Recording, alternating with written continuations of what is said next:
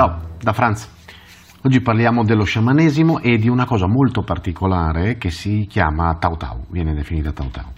Allora, parliamo dello sciamanesimo di cui è difficile parlare effettivamente se non partendo dagli albori, però non preoccupatevi, facciamo una roba veloce. La tradizione sciamanica di fatto è molto antica, anzi forse è una delle più antiche forme, se non la più antica forma, che riguardano il mondo dell'intangibile. Eh, di questa cultura si trovano tracce addirittura eh, nel Neolitico e nel Mesozoico, praticamente poco dopo la comparsa dell'Homo sapiens. No? Eh, lo sciamanesimo è diffuso in tutto il mondo, è incredibile, perché è un, una cosa che mh, tocca tutte le culture, da quella inuit a quella sudafricana, da quella giapponese a quella del Nord America, tutte le culture comprendono eh, lo sciamanesimo. Lo sciamano che è la figura chiave, è di fatto colui o colei, che si, molto spesso colei, che si occupa di comunicare per conto della tribù, diciamo, con il mondo degli spiriti, questo parliamo dei tempi antichi, no? e per fare questo utilizza diversi metodi, tra cui assunzione di sostanze psicotrope, allucinatorie e alla pratica di riti di ogni tipo. La sostanza tuttavia non cambia, lo scopo è quello di dialogare con il mondo dell'intangibile, il che può far facilmente comprendere come e perché questa tradizione si sia sviluppata nella quasi totalità delle popolazioni antiche, perché superstizione, religione, percezione o paura sfido chiunque a non aver sentito almeno una volta nella vita il bisogno di pregare una qualunque forma di presenza superiore divina. No? Quindi eh, il desiderio di contatto del divino, comune a tutte le, le, culture, a tutti gli esseri umani, a tutti gli uomini, è ciò che di fatto ha, ha permesso eh, la crescita dello sciamanesimo. In particolare in Cina lo sciamanesimo ha la storia scritta più antica che si conosca. Eh, risaliamo addirittura al XVI secolo prima di Cristo. Come forma di comunicazione con, il, con il mondo dell'invisibile, diciamo proprio in Cina, anzi meglio in Mongolia, lo sciamanesimo va a inquinare diverse tradizioni, influenzando movimenti tra l'altro molto importanti come per esempio la tradizione Bon e persino il buddismo tibetano specialmente in eh, Nepal, in Tibet, in Mongolia, dove durante eh, due dinastie, la Yuan e la Qing, divenne insieme a quest'ultimo, cioè il buddismo tibetano, una forma di religione ufficiale. Lo, shana, lo sciamanesimo si evolve ovviamente rispetto alla preistoria nel tempo, però il succo rimane sempre quello, cioè il contatto con il mondo sottile. Eh, I fini e gli scopi per cui si voglia cercare questo contatto sono ininfluenti nello sciamanesimo e possono essere sia benigni che maligni, vale a dire che eh, parliamo di magia nera, bianca o rossa senza distinzione. Eh, essendo il contatto dipendente dal singolo individuo, gli scopi e le conseguenze eh, di questo contatto dipendono unicamente dalla natura dello sciamano. Nella Mongolia interna, in un arco di tempo che non, non risulta, cioè non sappiamo quanto, lo sciamanesimo incontra diverse antiche tradizioni, abbiamo detto, tra cui il buddismo tibetano. In particolare alcune forme di preghiera rituale che provengono dalle zone della Turchia o dell'Afghanistan vanno proprio a incrociare eh, con questo sciamanesimo e qui la componente musicale o sonora, molto importante, eh, che è fondamentale nello sciamanesimo fin dalle origini, subisce una, una trasformazione, un, un potenziamento e è proprio in queste zone e in questa epoca che eh, nasce quella cosa chiamata questa arte marziale, che potremmo definire arte marziale o capacità o possibilità, chiamatela come volete, che viene chiamata Tao Tao.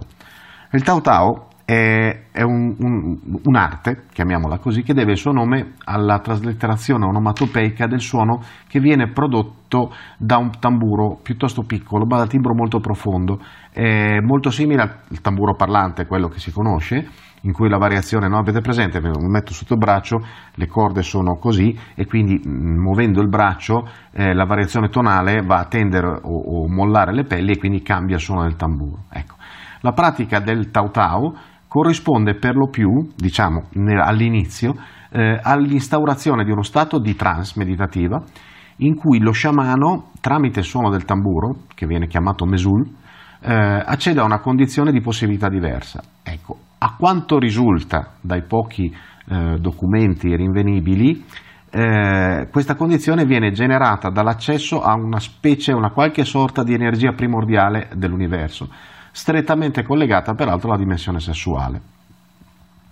Eh, ora, al di là delle descrizioni più o meno romanzesche, che comunque sono rare, eh, non è che ce ne siano tante, che però si possono trovare nella letteratura antica cinese, Le possibilità generate dalla pratica del Tao Tao erano destinate al dominio della materia, questo era lo scopo, tramite la veicolazione medianica di entità o energie extracorporee, senza alcun tipo di riguardo per la natura di queste energie. Eh, diciamo che il praticante di Tao Tao veniva spesso descritto come qualcuno che andava a sfidare delle leggi e delle energie eh, difficilmente controllabili, ma sicuramente enormemente pericolose. Ciò nonostante, in alcuni eh, trattati risalenti alla dinastia Zhou, e eh, che ci sono giunti sotto forma di frammenti, pochi frammenti, si legge come questi praticanti sarebbero stati a volte utilizzati per insegnare alcune delle loro tecniche all'elite militare dell'epoca, cosa che spiegherebbe anche molte delle cose che oggi a noi arrivano come eh, fantasia nei classici film cinesi. No? Nella pratica del Tao Tao più evoluto, però, lo strumento utilizzato non è più il tamburo, ma è una specie di canto interiore, è una specie di pulsazione mm, molto particolare, generata all'inizio, questa pulsazione viene generata dalla voce, ma poi viene mm, generata semplicemente a livello mentale.